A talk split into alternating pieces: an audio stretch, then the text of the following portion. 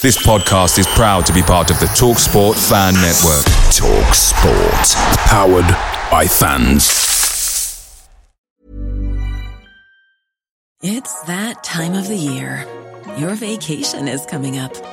You can already hear the beach waves, feel the warm breeze, relax, and think about work. You really, really want it all to work out while you're away.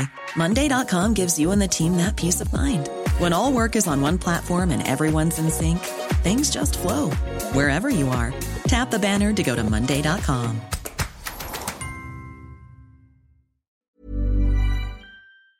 The Talksport Fan Network is proudly supported by McDelivery, bringing you the food you love. McDelivery brings a top tier lineup of food right to your door. No matter the result, you'll always be winning with McDelivery. Order now on the McDonald's app and you'll get rewards points delivered too. So that ordering today means some tasty rewards for tomorrow. Only via app at participating restaurants. 18 plus rewards registration required. Points only on menu items, delivery fee and terms apply. See mcdonalds.com.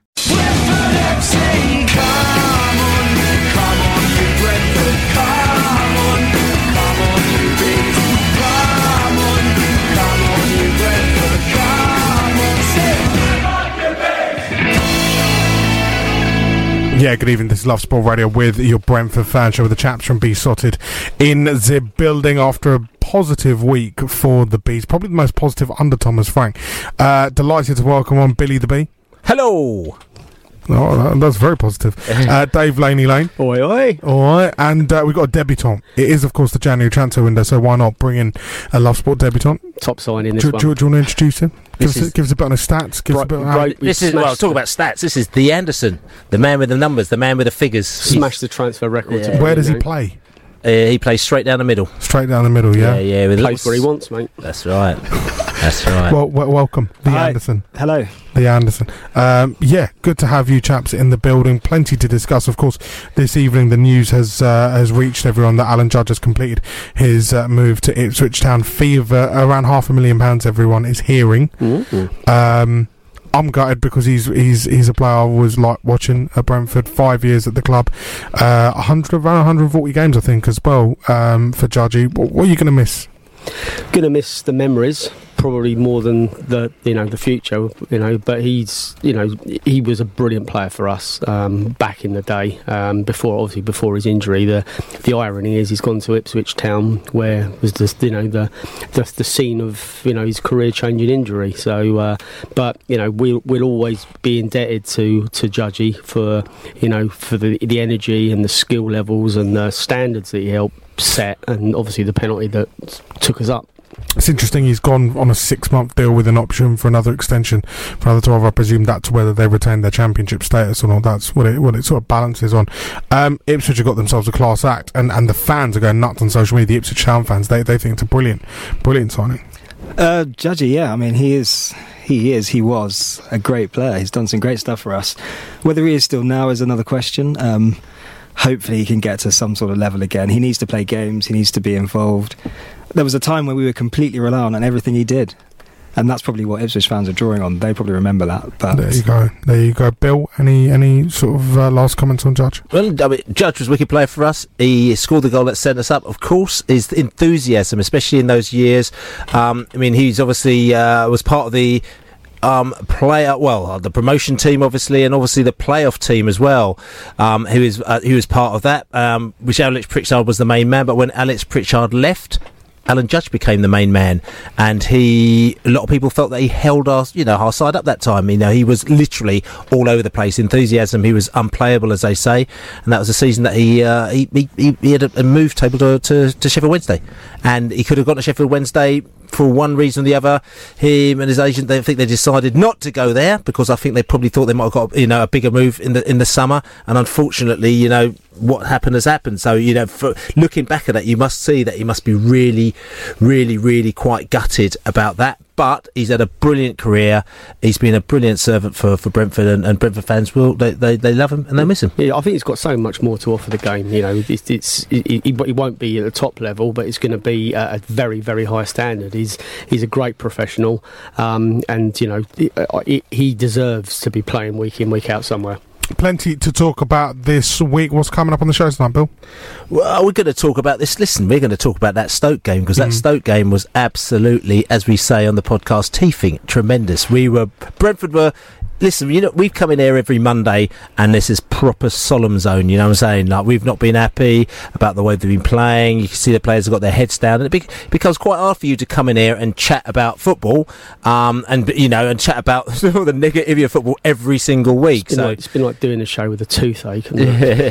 You know so it's um so it's great to actually you know like we were beginning of the season like we were you know last season as well enthusiasm actually enthusing about the football that the team was playing. You could actually talk about individual players and what they've been doing. You could talk about the team spirit. You could talk about, you know, at the end of the game when they all came over to the fans, Thomas Frank and all the players, and they actually really felt the vibe. Things like that really kind of gets you up, and, and, and all the fans were properly happy after that game, weren't they? yeah, well, it was there was just a, a sense of euphoria that kind of surrounded us for a, a couple of hours afterwards, and you know it was. I think it was relief as well. I think uh, we begin we began to uh, kind of doubt whether you know the bubble had burst or you know whether Thomas Frank could pull this around. And I've, I've been personally very vocal in doubting Thomas Frank, and you know I, I've got to tip my hat to, to the guy. And um, you know between him and uh, and um, Kevin O'Connor um, in the dressing round room and um, Brian Riemer.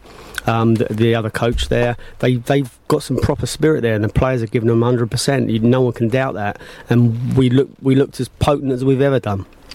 Yeah, Stoke, the Stoke end of that match, it, it felt like there was a bond built there. Something felt like it happened in the crowd between between Frank, the fans, the players. It just something something tangible happened then. I don't know what it was, But we've got to go to Rotherham now, and we've got to we've got to back that up. We can't we can't just wallow in how good we were on Saturday. We need to get our first away win of the season, and that's I think that's imperative. I mean, I would have expected a new manager bounce with Stoke City. They brought in Nathan Jones from Luton Town, who's very, very strange because he, he won the League One Manager of the Month whilst the manager of a Championship club. But yeah, uh, did you see that? Yeah, it's a bit, a bit yeah, poor timing there. Poor timing. Yeah, but it's, it's interesting because I mean, and, and, and Dave will probably pick up on this a little bit more. I mean, uh, personally, I didn't think I wasn't sure whether or not Nathan Jones was actually going to come in and and Mm. and uh, and manage himself. You know, I thought that he might have sat on the side, chilled out a little bit, give it to the old long long throw Rory, Rory Delap, and then come in on Monday and do what he did. But he's gone straight in, got his hands Yeah, dirty, and what he did is he also um, changed the formation from what I can gather. Look, looking at the speakers and the Stoke fans, he changed their formation from what they normally play, Mm. and I think he tried his uh, his little sort of diamond formation thing in the first half. Dave, did he you did. that? Yeah, he did. He did. It, I, I don't think it worked. It didn't they, work. they were so narrow. They were really narrow. They couldn't get to grips with any of our guys out wide. Left left wing back Rico, right full back Dalsgaard. It was it was sort of it was a proper mismatch. They were they were awful. But in terms of their performance, I don't think that that didn't look to me like a, a Nathan Jones side. That looked like a Gary Rowett side. That, they were they were poor. They were deep. They were negative. Not really sure what they were thinking about in terms of goals or attacking. They were, they just sat there. Very, very quickly on Gary Rowett before we go to the short pause. Can you see him getting another championship job potentially? He's, I, th- I, I think he's been well and truly rumbled. His I think he has. is low. Uh, I mean, actually, we we're saying that. Okay, just it, it really does depend because the thing about it is that it, it depends on what level you come in at. I think he, he went from Burton to, to Birmingham City. When he's at Birmingham City, there was a little bit of kind of whatever. I think did he come in after um uh, after what's his name the Italian the Chelsea um Zola. Zola. He came- Zola. so Zola had kind of like it was like you know and then all of a sudden it all went horribly wrong there. So Rowett's come in and he's taken that fairly sort of kind of average team and he's done really well with it at Birmingham City. So he's done okay there, but then they got rid of him because they didn't think he's the right type of manager. Then somebody else has employed him, and since then, it's uh, you know people have sussed out. But he's almost like he's a specific type of manager, and he did really well for Birmingham, who weren't very good, but he got them better than they should be.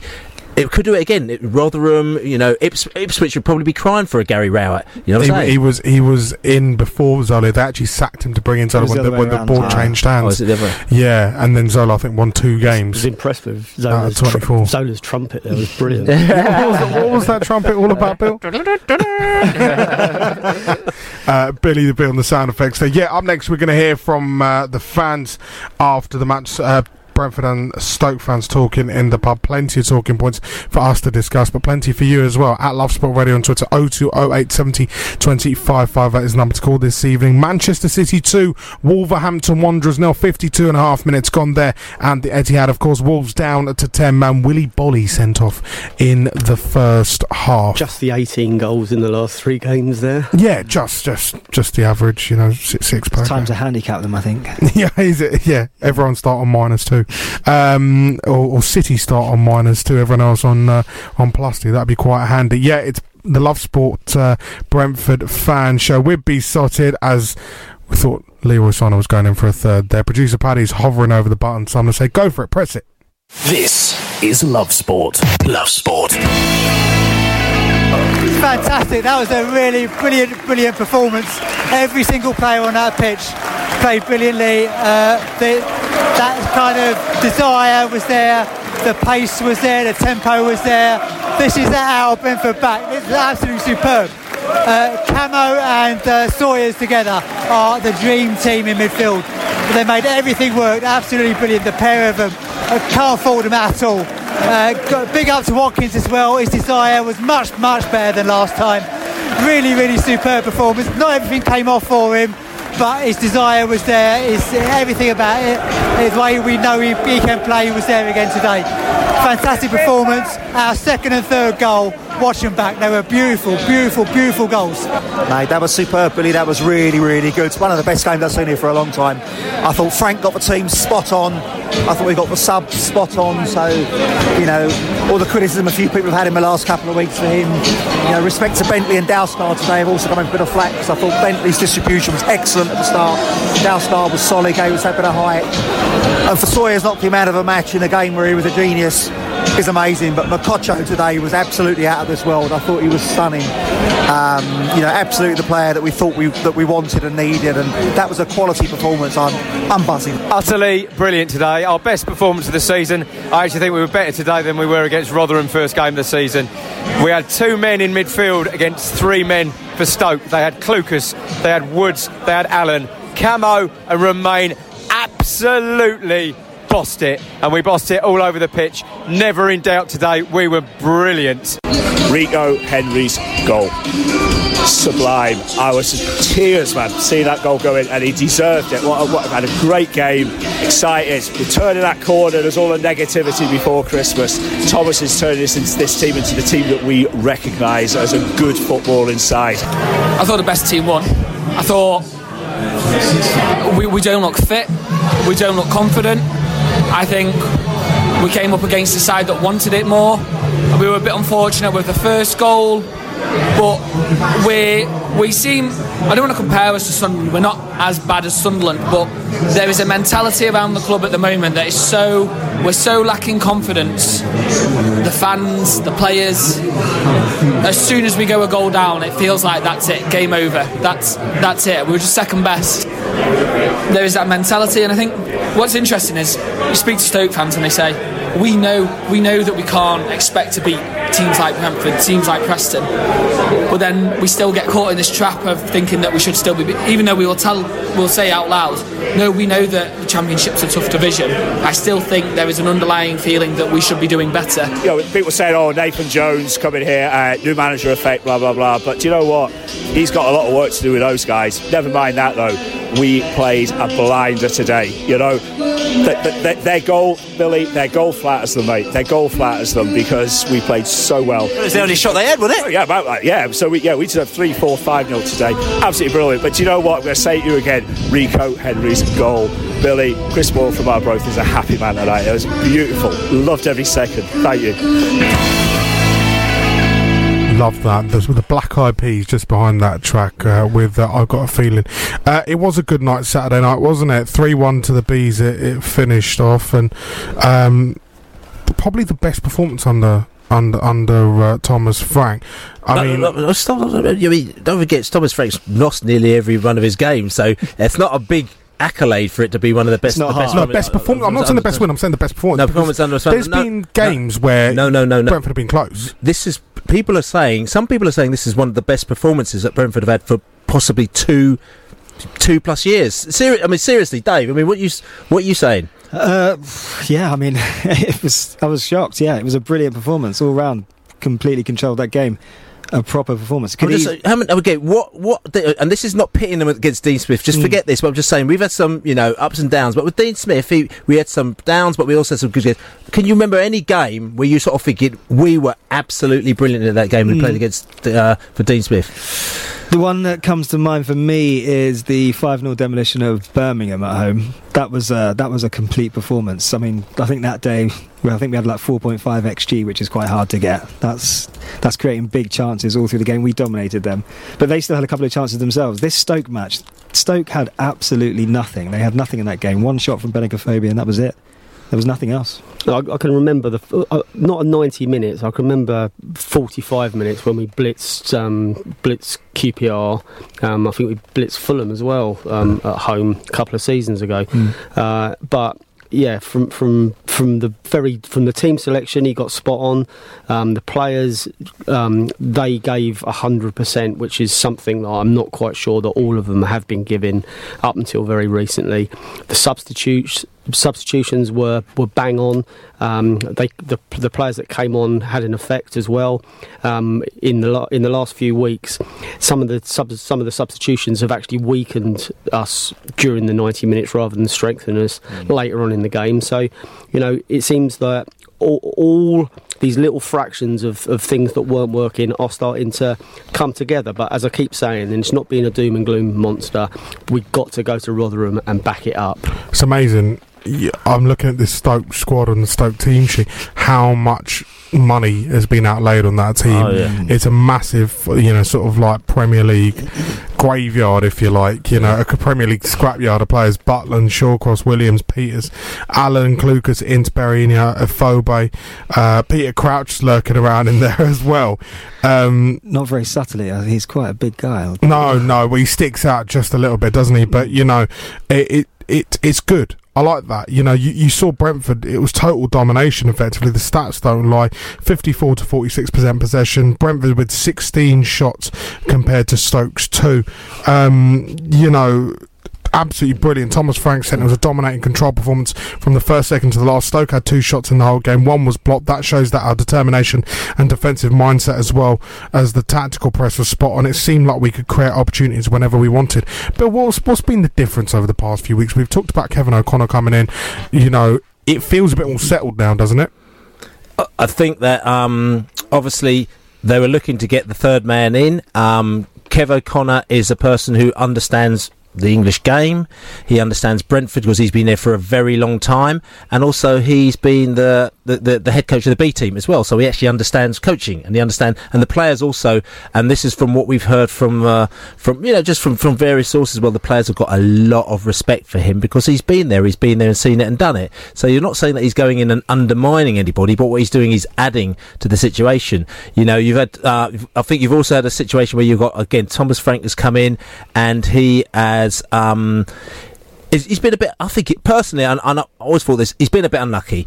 Every single game that he's played, we haven't been smashed. I keep on sort of trying to remind people. I mean, we, we had that sort of conversation a few weeks ago. You know, when we sort of said, "Oh, yeah, Brentford are the worst team in London." Everything. like that. I said, "Well, actually, you know, we played QPR and we we got smashed three 0 by them. We got beaten four years ago with Dean Smith five 0 by Norwich, where we were absolutely terrible. We've never been in a situation where the team has looked." Completely outclassed. It's just mm. for 10 minutes or 15 minutes, we've lost our way a bit, we've lost the goal, and their, their heads have gone down. So I think that what's happened is he's finally gone in and he said, um, and again, if you check out the show, which is that EFL Matters show, he was on the EFL Yeah. Matters, which was, Yeah, which is show- yeah, which is which is quite good. And he turned around, and he said, "Tell you something. After the whole game, we just knew we cannot carry on doing what we're doing. We had to change something. Something has to change because obviously it wasn't working. And I think he, they've decided to go in um, and do a few things. Obviously, change it to the back three. You know, so you've got the three defenders inside there. So he say, tell you something, let's just cut out a little bit of the flair side of what we do, and let's just basically just stop leaking in the goals. They did a lot of apparently talking to the players individually, so sort of a lot of sort of psychology stuff to talk, you know, just to talk them through why you letting in these goals and why are you playing like this. They did a lot of sort of kind of work during the time. We got the, you know, we got the Bolton win, which was all right, you know, and then the Bristol City, you know, and we were just kind of chiseling ourselves away, but the fact is that when you're not losing, as soon as you stop losing, your head stop. It doesn't drop as much, and you can see it. The heads weren't dropping. When we played Norwich, we were actually quite up, and we should have beaten them. Hmm. We should have beaten Norwich, and by that time we got to the Norwich game. We got the cup win. So by the time we came out for Stoke, what I thought was quite interesting, the, the difference between say Stoke and maybe sort of Norwich, and- because everyone's sort of saying, "No, you're playing a three, but it's sort of quite defensive. You're going quite defensive. Why are Brentford going defensive?" We're thinking, well, they're not necessarily defensive, but what he's probably doing is he's playing it a little bit safe, and we haven't had as many chances in these games we haven't done. But once you stop doing that and you stop letting the goals, and you got the confidence back mm. against Stoke, bang, it goes right there. You go. Now, now, now we're not letting in goals. Now you know how to not let in goals. Jeanvier, you've had a couple of games under your belt. You're the main man. Look at you. You're you're cool doing your thing. Bash, go off and you do your thing. And they were fluid, playing great football because they they did what they were going to do. Yeah, it's, it's, I was going to say it's hard to put into words, but Billy did actually put it into words. There, they were fluid, they were brilliant. It was it was one of the best performances I think we've seen for a while at Griffin Park. Um, like li- liquid football. liquid returns. football is is a phrase you could use to describe it. It was liquid. It was liquid. Uh, but yeah, I mean, tactically on the day, like Stoke were completely outthought. Yeah, and as I say, I'm, I I don't, I don't want to keep dragging it back to, you know, it's, it's, it's, it's one really great win. Um, we, we need to build on that. But from what I saw Saturday, there's no, absolutely no reason why we shouldn't doubt that that's going to happen now, because you know we've, we've actually got, we've, we've got to go horrendously wrong again for, for, for, for progress to stop. You know that, that, that performance was not only more than good enough to beat any team in that division, even if we were 10% off that game on our game on Saturday, that was that was a, a performance that won't lose games in this division. So you know we're relying on people like Ollie Watkins. Ollie Watkins notably was was more perky. Um, we had um, uh, Mokotjo and Sawyers in the middle, who were without doubt the best two. Yeah, The best combination of midfielders we could possibly have dreamt for on Saturday, Yeah, and you're right. really You're right, Aaron. When you say you look at that Stoke team, and you look at the wages they're on and the money that Yeah. Stoke have spent, and that is just an, another example how you know how not to do it, how not how not to be a great team in this division. Completely, yeah. W- wouldn't have swapped any of those Stoke players for, for the Brentford boys. Let's take a pause. 9.24. It's still 2 0 to Manchester City. 65 minutes gone there. And uh, David Silva has uh, interred himself into the Manchester City history books. He's their uh, longest serving Premier League player. 267 uh, appearances. Just shows the club only launched in 2008, didn't it? I was Oh. joking. I was joking. That, that was low. That was poor from me. Manchester City 2, Wolverhampton Wanderers nil. Wolves, of course, down to 10 men with Willy Boly being sent off in the first half. We'll come back. We'll carry on uh, talking uh, about Thomas Frank and that win uh, against Stoke City. Plenty on the way, though. We're going to be talking a little bit about Judgy, a bit about Kevin O'Connor, a bit about Brian Marina, and we're talking all things Brentford till 10 o'clock.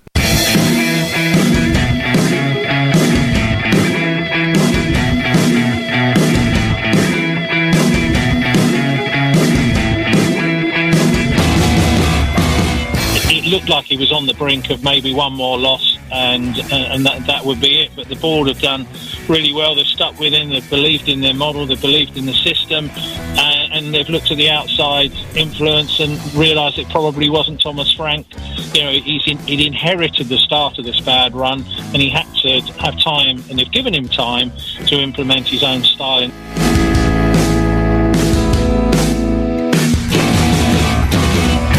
There you go, Brentford commentator Mark Burridge with us on the score on Saturday afternoon. Uh, what do you make of those comments? Pretty. Yeah, it's- pretty pretty it's- level. Listen, yeah, I mean, this, this, this, you can, you know, say it again and again. The, the, football, and I've said this many times over, we too knee-jerk reactionish. You know, any other company, you give people time. If you believe in, that, you put them in place, you give them time. And if you brought the wrong person in, if you're a boss, you brought the wrong person in, and you feel after two weeks he's got to go, then you've got to look at yourself rather than the person that you brought in. And the fact is that you know you've got to respect. I mean, listen, still early days yet with Brentford, but you know what we've seen on Saturday is enough to realise that you know the question mark beforehand is that can he actually deliver anything, Thomas Frank? Then when you see them play that football, it's like actually he can deliver it. Yes, he's got to do it. Yes, again and again. But the fact is that he can do it. And if the bosses have come in and said we believe he can do X, Y, Z, A, B, and C, we've now seen what they've seen, so we kind of just kind of got to give him a bit of time. Yeah, and, and as I said, I've been a very, very vocal um, critic of Thomas Frank, and not so much of him as a person, cer- certainly not as a coach. And you know, it was just like I, I, I questioned whether it was the, the right man at the wrong time, and I did, I did question whether he could turn it around. Um, so to see that level of performance on Saturday, yeah, he's, he's, an, he's answered any criticism I may have of him. Quite, quite. It was there. It was there. Ninety minutes of it. You know, it was. It was. Can can he can he get Brentford back playing as they were? Well, yes, he can, and some because you know uh, you can't you can't deny that. Yeah, no, not at all. I mean, can he do what he did? Or can he do what we did before? Uh, he can and more. What we saw on Saturday was, yeah, sorry. What we saw on Saturday was um, was him sort of think about a problem. We, it's been coming for the last six games. Actually, we had an issue, and he he looked at it and sorted it out. I'm not sure Smith would have done the same thing. I, I actually think Frank has a lot more to offer than Smith does. I think if we want to, What makes you say that? I think I think he thinks about the game in a deeper way. I think he's a bit more understanding of the opposition. I think with Smith, you always got the sense of it was his way or, or that was it. He was an attacking coach. He never once got to grip with the, uh, the defensive side of the game. I think if you ask Villa fans what's going on with Smith at the moment, they'll all say the same thing. It looks like they're undercoached defensively. They ship goals for fun. There's nothing at the back. Frank has what Frank's shown in the last six games is he's shown that this isn't just an attacking side. If I want to, if I want to bring this team forward, if I want to get anywhere, I'm going to have to sort of switch it up a little bit, and he has done. I think it was um, very brave of him to change that formation, and I, I said, I said, we all said in the pub once, once we realised that the formation has changed. Right, this is the last chance saloon here, probably. If he's going to change it up and it still doesn't work, then it makes it really difficult because he's kind of, you know, he, he would have shot himself. It would have, it was, a, it was a, a bit of Russian roulette going on there, but you know, as you say, it, it's worked, and you know, fair play to him, fair play to the players. And one- And one thing you also have to remember is that the club did bring in Thomas Frank to work together with Dean Smith because, and we believe it's the fact is that they felt that he's going to add something to Dean Smith. At the time when Thomas Frank came in, it was around about the 8th of December. We just lost, or the, just after we came in, like a couple of days, we lost 5 0 to Norwich. We were going through a proper little stinky patch at the moment then. Then after that, we, we flipped to the three at the back again, um, which didn't work at all. But we were going through a bit of a weird period, and I think that what happened was that Dean Smith had gone through a couple of, as we call it, stinky runs. Um, he had his ups and he had his downs, and I think that the club thought we need somebody with a, a different tactical um, uh, awareness and, and approach to the game to add to the coaching team. So Dean Yeah. Smith came in with his man, which is O'Kelly, who apparently is a really lovely guy and he knows a lot of stuff, and the players really love him. And then you've got Thomas Frank with his technical side of things. So what you've got is this, you've got this really good balance, this people balance, and this, you know, Smith does his thing and his forward thing as well, and, and Thomas Frank. Obviously, when Thomas Frank, when Dean Smith left, you've then just got Thomas Frank, and then he brings in his friend, and you've got a massive change, and the players had to get used to that. And also, you have to remember, we've got a squad that was average age of 24, and they all love Dean Smith. They're all Dean, Dean Smith's man, you know. Like I said, Sawyer's, Watkins, all that, that the, the arm around him. So Henry, they must have been gutted. You know what I'm saying? So you've got two weeks, three weeks, four weeks where these players are gutted and trying to acclimatise to the new boss. And whatever you may say, you should be playing for the new boss. You need to be playing and showing them you're right. It becomes really difficult. So you know. I, I, you know, I agree with all those points, and I just think sometimes it just takes a bit of time, and football clubs need to give clubs a bit of time, and it may not be two weeks or four weeks. Sometimes it might be six months, or it might even be a year. You know, look at tell you something, Daniel Farke. If he was at Aston Villa, he'd have been sacked after four weeks. You know what I'm saying? If he was at Leeds United, he'd have been sacked after four weeks. At most places, they'll go, ah, get rid of him. If you listen to any pundit, people talk like they know their football. Yeah, yeah. Thomas Frankie needs to go. Daniel Farke, they, oh, they need to go. They haven't won any games. Next season, ah, Daniel Farke's a genius. Fantastic. Oh, look, the way he's turned it around. And it, it makes me laugh when people think, you know, it's like, no. But, I- but I also think, you know, as I touched upon earlier, is, is the turnaround's one of many different f- fun- factions here. It, there is there is the changing formation. There is the player bounce. They are they're playing better. Kevin O'Connor is is obviously an influence in that dressing room. He's captained us to two two promotions in his time. You know, 500 plus appearances. 20 years he's been at the club. He's been there, seen it, done it. They they will they will listen to him if he says this is what you you need to do based on experience. He's the one that said you know he, he's the one to trust. Brian Riemer, we don't really know too much about yet, but what I have seen is a bit of a bulldog on the touchline. He seems to be up for up for confronting the um, the opposition bench quite a lot. Yeah, he a bit berates Phil he Mitchell ber- about him. Yeah, there's a little bit. Don't, Bit of Phil Mitchell Mm, about yeah, there's a bit. Yeah, there's a bit. Don't mess with me. I'll tell you something as well. It's one thing that you don't do, uh, again, you sort of go into your sort of like, you know, your little cavern after you lose and you're not really happy. But when you win, you have always have, I mean, I like to have a little bit of a, little look around to see what else is going on in other places. And I, I did have a little look on the Oatcake fanzine forum site as well, which is the Stoke City site as well, which was, uh, which was quite amusing, is to say, to see kind of what their reaction was. And I looked at the sort of their match day video, um, their, their match day um, thread as the match was going on. And uh, they obviously had got they get stream every week and they post it up there so people actually sit at home and watch the match as well. So uh, one guy, you know, they're obviously posting about it. One guy said, out of ent- any interest, how many posters are actually watching this game? Come on, don't be shy. And then one guy said, I am from behind the sofa.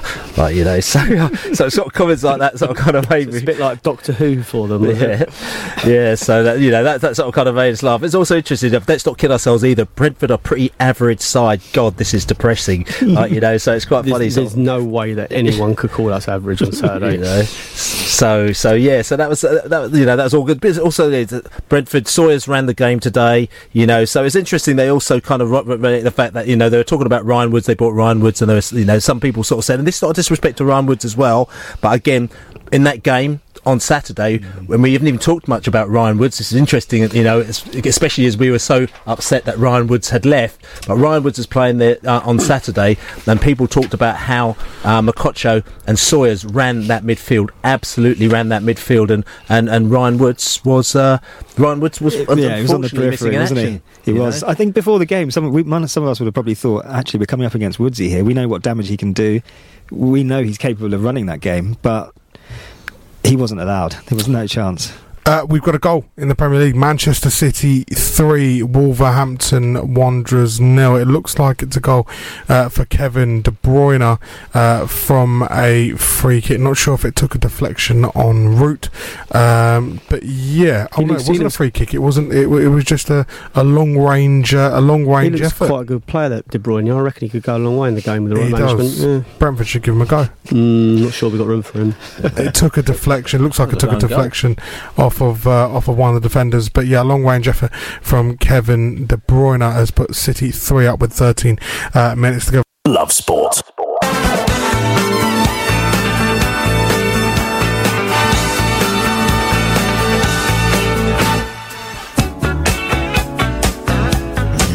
Yeah, hi there. Good evening. It's uh, Love Sport Radio with your uh, London football fan shows. Uh, we got your Brentford fan show right here until 10 p.m. tonight. you. Chaps, I want to um, ask you a very, very, very quick question about just a bit of news that came out this evening about Daniel. Uh, in fact, not about. Yeah, in fact, about David Wagner. Da- David Wagner. I was about to say that Daniel Farke and then Daniel Stendel, who's the Barnsley manager. Stendel. The problem is we're hiring too many of these managers from Germany. Come over here, take our manager. Exactly. Next, I was going to say Daniel Hasenhüttl, um, but no. David Uh, about uh, about David Wagner, the, the former Huddersfield Town manager, who who just said he couldn't he couldn't carry on with it. Nine defeats on the spin. Billy, you were talking earlier about Thomas Frank and how you know the media likes to push and push and push. They actually pushed a couple of times. The club completely refuted it, saying, "You know what? If we um, if he, brought us up, he'll take us down again." And and in the end, it was just the manager himself who was like, "I just can't do this." Well, oh, you know, it's fair enough. He's he probably decided he wants to go and spend his money. You know, he's done. And that's not a disrespect. Listen, he's he's he's made a decision and he's done very well. His stock is also still very high. Um, it's interestingly because I was speaking to uh, my chums, my um, Nottingham Forest chums, who uh, obviously we talked about Martin O'Neill and they've employed Martin O'Neill, but I wasn't sure if the O'Neill was going there. Now, the interesting thing about um, um, uh, Forest um, a little thing that you might not know, but Forest have actually got, or Karanka has actually got his own beer. Have you seen it as well? And we've we've drunk that. Oh, you know? good? Yeah, it's Karanka. It's not too bad. Yeah, we drank it up in Middlesbrough. It's called Karanka Ale as well. So you know, you had the Karanka. So Forest was like, you know, we told the Forest lads, and they were very happy. They got Karanka. Obviously, Karanka's gone. And next week they're looking at their next manager, and I was going, oh, they're going, oh, we might be not. And I said to them, no, but you've got to follow on with another beer manager. So we, we should post this up actually on our Twitter. But actually, um, no, no, no, actually, Wagner has a beer. Got his beer as well. Mate, forget Vag- that Sean Dyche has got his own pub. Vag- yeah, but having this pub is all right. But the Vag- Royal Dyche. having Wagner's goal. So I thought Wagner was going to go to Forest, and I thought he was going to go there, but obviously that did not happen. So It's a real shame, isn't it? I mean, it's, you know, as you say, it, it- they sh- if it's mutually agreed, then you know you've got to, you've got to say that you know it must have been starting to really affect him personally and mentally, and you know that's that's something you don't you can't really understand the pressure um, of being in the Premier League and and the, you know wanting a whole fan base like that. They've waited a generation to get to that level, and they can see it slipping away. And you know you've got to you know make way for after all you've achieved there you know, to, to kind of step away from that and must really be harsh. Uh, you know, I, like, he deserves to get another another gig somewhere else. Absolutely. When you see some of these kind of merry-go-round managers that seem to get. You know, on the conveyor belt, and they get another another job. He's got a lot to offer as well. It'll be interesting which one of those managers gets that job.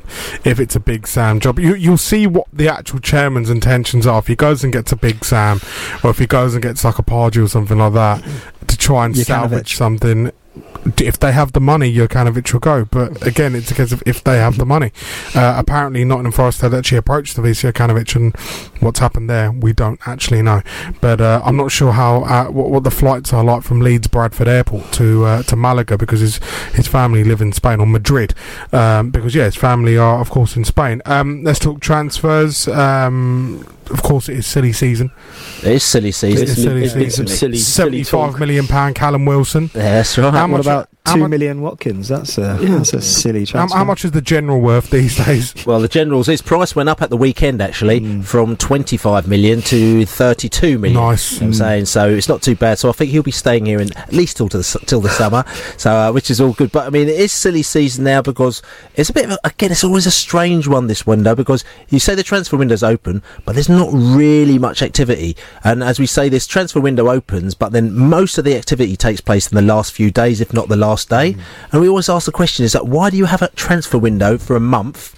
where you get your players all uppity and agents and, and, and the newspapers making all these stories when you might as well just keep it open for about three or four days and keep everyone happy. Sky can just compact it into a few days and then, and then it's all good. So uh, we're not kind of that fussed at the moment now. Obviously, what Brentford have done is that they've lined up, like I said, a few ducks where they've uh, got, uh, they've got a few players out. So they've got um, uh, Josh Clark has gone out to Burton on loan. Obviously, uh, Judgy has gone to Ipswich and, and uh, uh, today, which we've talked about a little bit earlier as well. And we've also got Nico Yennaris, which is lined up for a move to China for four point, you know, four or five million pounds. He's going to be moving out there as well, which is which is good money for Brentford. You know, very very good money for It's Brentford. great again. money for Yennaris. You know, again, it's great money for Yennaris as well. So we've got that happening. Also, like I said to you, speaking to our our, our, our, our little, little little little sources out there, the old Chinese Gary and all that lot, we found out as well. Obviously, there's there's a little bit of yeah, there's a little bit of activity um, going on. As in Brentford, have you know they've they put you know they put little putting feelers, feelers out. out. for. All the feelers are out. I think I think there's The a tr- little the bit more than trumpet- feelers. trumpet's not come out I yet, think though. I think we've made some positive move for some players at the moment now, and we'll see how it goes over the next couple of weeks. The window is a weird one, so we'll have to see whether or not we'll actually bring them in. But there's actually some affirmative action from what I can gather. Yeah, And that is, that's of course, from the, the most affirmative, the number one source on all things Brentford transfers, Chinese- Chinese, Gary. Yep. We, had, we actually had him on. We had a, we actually had him on our podcast in uh, the summer as well. When I was out there in Beijing, and he talked about actually really talked about quite a lot of things. He talked about how the the, the Chinese um, um, transfer was, was changing in China, and, and how they were restricting the amount of foreign players, and the amount of money that was going out the country. So he's very very knowledgeable actually, and he does give us a little information every every now and again. To get him on the show. Really? We could do, but I just we'll just keep it to ourselves. don't we? Via Keep him- satellite link him up the- or something. Keep it to the podcast. You know, it would be good. Um, yeah, it would be interesting if the transfer window was sort of like compressed into a few days. Argos would shift a lot more fax machines as well, wouldn't they? Uh, what do you make of the transfer window? Uh, yeah, I mean, it's just annoying, isn't it, really? It's just complete speculation day after day, nonsense stories. The sums are getting lower and lower, though. That's what's weird. It's clickbait now seems to be, yeah, Ollie Watkins for two million, Ollie Watkins for one million. It's just, it's all a bit. I it's think they're changing their, their tactics to get this. Cl- you know, the clickbait Yes. used to be like you, you ramp up the figure, and Mm. then people are going, "Oh no, he's not going to go for thirty million. And now the, you know, the the tactic seems to be they put a ridiculously low figure. Just there. So you- shock 'em. So you go what? And then you're like, So, so, I mean, so what we, I mean, what we normally do is we actually don't normally kind of because the thing about it, a lot of these stories are um, uh, perpetuated or started by either the agents or the newspapers to try and get a bit of action going on. Normally, especially at the start of the window, there's nothing happening at all. So the newspapers and the press guys are ringing around, ringing around clubs, finding out if there's any inkling of a story then if there's an inkling that they'll do they put two plus two together and make it 75 so the stories we've got at the moment now that's right. It's seventy four percent. Is uh, Rico Henry um, going to Aston Villa? Um, that link is obviously because Dean Smith is at Aston Villa. So and then Dean and Rico Henry has just come back from Brentford. and he's actually playing really well. So the natural story there is Rico Henry will go to Aston Villa because Aston Villa fans believe most, not all of them, but most of them believe that if they decide they want to buy somebody, immediately he will go there. So I, I've got an idea. I've got an idea with the transfer window. Sort of, you know, we're half through, halfway through January. I say on one of the days before we should have three pots and have our own little transfer window bingo. So you just pick, you pick one name out of one hat, then you pick a club and you pick, pick like a fee. Okay. And, and we could, See we the could we closest. can make up our own transfer. Window. We window. might steal that idea and do it on the podcast on Wednesday. It's copyright. Producer Paddy invented it. that's right. It's copyright. It's very good. It's we, copyright. we could name it after you. That's- Aaron's Mecca Bingo. yeah. Um, a So- bit, bit, bit of stadium. In fact, no. Let's let's let's let's have a pause before I update everyone on what I've been looking at at the stadium for the past week or week and a bit. It's not Sport Radio. And Man City still three 0 up, and the stadium is uh, well, the, the the Etihad is is is emptying very very fast indeed. It's very uh, very They're strange. see. disappointed it's only three, I think. Yeah, it's, it's disappointing the fact that this is this is the best football their club has ever played, and and and they won't feel uh, feel. sick. Someone said to me the other day, it's because it's on Sky on a Monday night, and it is a Monday night. I don't know if that's uh, a uh, an adequate excuse or a response, but hey, we'll uh, we'll go with it. City leading by three goals to nil, just heading into the final minute there at the Etihad. Love Sport. 558 AM.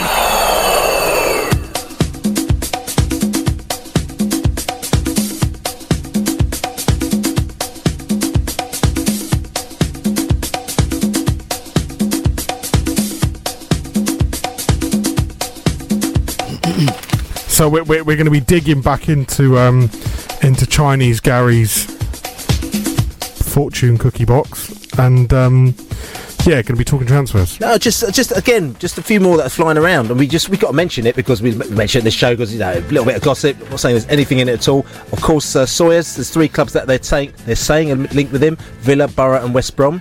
It's interesting because what they do is these clubs say we're linked with them, and then all of a sudden the club puts up a, a figure, and then all of a sudden they all go quiet. So they did the same thing for Maupay. They said, "Oh, Aston Villa would love to have Maupay," and the club said, "Right, 20 million is yours," and all of a sudden it all went really silent. So Sawyer's, they're talking about those three clubs there as well. Interestingly, Watkins, uh, Mepham, Chris Mepham, which is interesting because Chris Mepham's now on the bench for the Bees because our new formation got injured. He's on the bench now, and the, the defence have been playing so well, so he can't, he can't get in the side at the moment now. Um, they're talking about Saint Southampton sniffing around him, and also Ollie Watkins. The rumour that's going around in the various newspapers again, they're they're sniffing around trying to get some, you know. But obviously with Ol- with Mepham, he's had a few Premier League teams that have been looking at him, and Southampton have been linked in previous windows as well. Um, the question I'd say to you at the moment now is uh, if we were if we were offered 15 million for Chris Mepham now, would you sell him, Laney? Uh, it, it becomes a little bit more tempting at the moment uh, with him with him out the team and us and us not leaking goals for fun like we were. Um, you know, Jeanvier is is is come in from from where? Rouen. He's come from Rouen. and um, he, he looks he looks the real deal. And it, it, it's going to be very difficult for for Mepham to displace him at the moment. Mepham and his agent, I wouldn't imagine, are going to be very happy with him being a bit part player for the rest of the season, which he could be. And I think Bournemouth have already expressed an interest in previous windows. Southampton, um, they would, they you know, they, they would, they looks like they're going to survive this season now after their turnaround. So for for him to for, for Mepham to be going to Southampton, who were probably guaranteed a Premiership survival, then I could see that be. Are quite they guaranteed. Premier League survival? They're not guaranteed yet, but they, it looks like you know they're they've, they're pulling themselves away. They're playing decent. They're they're winning now. Yeah, I'd, I'd, if you ask me, I wouldn't let him go. No, I think it's so perilous. So we looked at Jeanvier. Jeanvier went over injured on the weekend, and uh, for a moment, everyone's heart stopped. And you're like, "Ah, good, we got Mepham on the bench." As soon as that goes, you're back to sort of square one again. Um, financially, we're good. FFP is not a problem this year. We've done really well with other players. You look at Mepham and you think, "Oh God, if we can keep him, yes." But people at the club will look at him and think, "Ah, that's money sitting there." See, this is the question because Hmm. the thing is, Mepham was brilliant, and we got so excited when we saw him. We we paid nothing for him. He's all of a sudden he's worth fifteen million pounds. Hmm. He might be worth ten before fifty. But listen, that's not our because we're just football fans, and we wanna we want we, we just want the best for our club. We want the best players out there. So if we did, if we just kept all our best players, we'd be happy. But also the other question that you sort of think when you're sitting there, where you've got players, who, you know, we've got a good a team at the moment now which is working. I mean, maybe we might swap it around. And if we did, say for example, got 15 million for him, if we spent, you know, Sheffield United spent four million for Egan, and for that we thought, wow, that's that's a, that's a lot, that's a lot of money. But you know, but we wouldn't spend four million on another on another centre back. Um, and it seems we seem to be able to replace them okay. So we we do, but we if we if we have got aspirations for the Premier League, we're going to need a Mepham or, or a Jeanvier it on the bench. One of them, you need that depth of squad where you're not you've not got like your best defence. Then you've got a few rookies that you're hoping come good. You actually need a tried and tested. We've seen how injuries have hurt us this year. We, you do need a strong squad if you're going to go up. You do. Uh, you know, it's a fine balance. and isn't it looks like he's going to be Wales captain at some stage soon. Mm. And you know, his, his stock is only going to is only going to get higher. So if if we can keep him, then yeah, then great. But if we can't, which it may be the fact that it might be the player or his agent pushing for the move, then you know, hopefully it's as, as much as is humanly possible. And again, I'm not knocking. I'm doing the devil's advocate here because it's a question that you've got to throw out into the pot. Also, the other thing, that maybe the argument that you could say is that with Chris Mepham, it's probably a little bit timely because at the time there was, you know, there were quite a few mistakes being made in defence because these young kids have been put under a lot of pressure. They're thrown into the mixer. They're thrown, and maybe the combination wasn't quite right. So maybe it was actually quite good for him to pull him out of that limelight for a few weeks. Um, in a couple of weeks, maybe they might dis- decide to swap Mepham and Konsa. So maybe those two would start becoming interchangeable. Maybe that's the way that it works. Can I chuck in my stadium update now, please? Oh, yeah, of course, yeah. Uh, they've started whacking tarp on the roof of the mains that I have no idea why. Whacking. Yeah. Well, I'd say sort of like placing it very nicely, and you know the shape of the actual stands. You know, like they've got those interesting shapes. They're they're, they're taking actual shape now. It, it, it looks good. It looks good. That's just my, my, my regular update. Yeah. I drive past it every day, so I just think rubbernecking. Yes, somewhat. Got- I do slow down traffic on the M4. It does go down. It's a 40 zone. I do take it to a good 25 and just have a good old look. You mm. know, until, until the beeping gets so loud, you have to you have to put your foot down. Well, yeah, and then I do floor it away.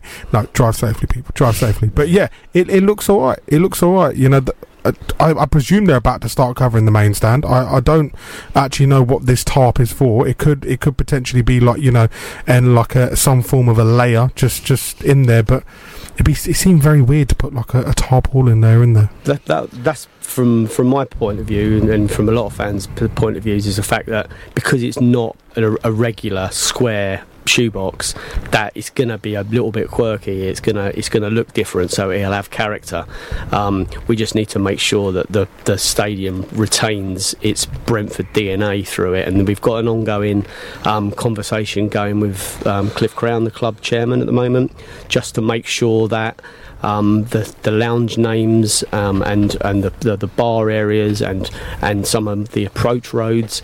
Um, they've got the kind of detail and the heritage, and they've got the prou- proud the proud DNA of the club runs through that. So we'll um, we'll keep you updated in, in the weeks to Please come. Please do. I mean, I want to be there for the opening of the Chinese Gary Suite.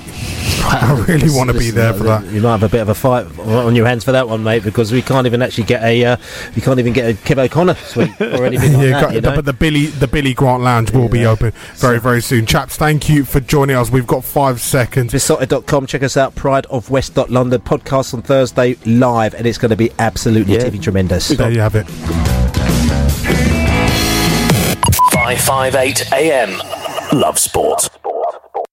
Away days are great, but there's nothing quite like playing at home. The same goes for McDonald's. Maximise your home ground advantage with McDelivery. Order now on the McDonald's app. At participating restaurants, 18 plus serving times, delivery fee, and terms apply. See McDonald's.com. This podcast is proud to be part of the TalkSport Fan Network.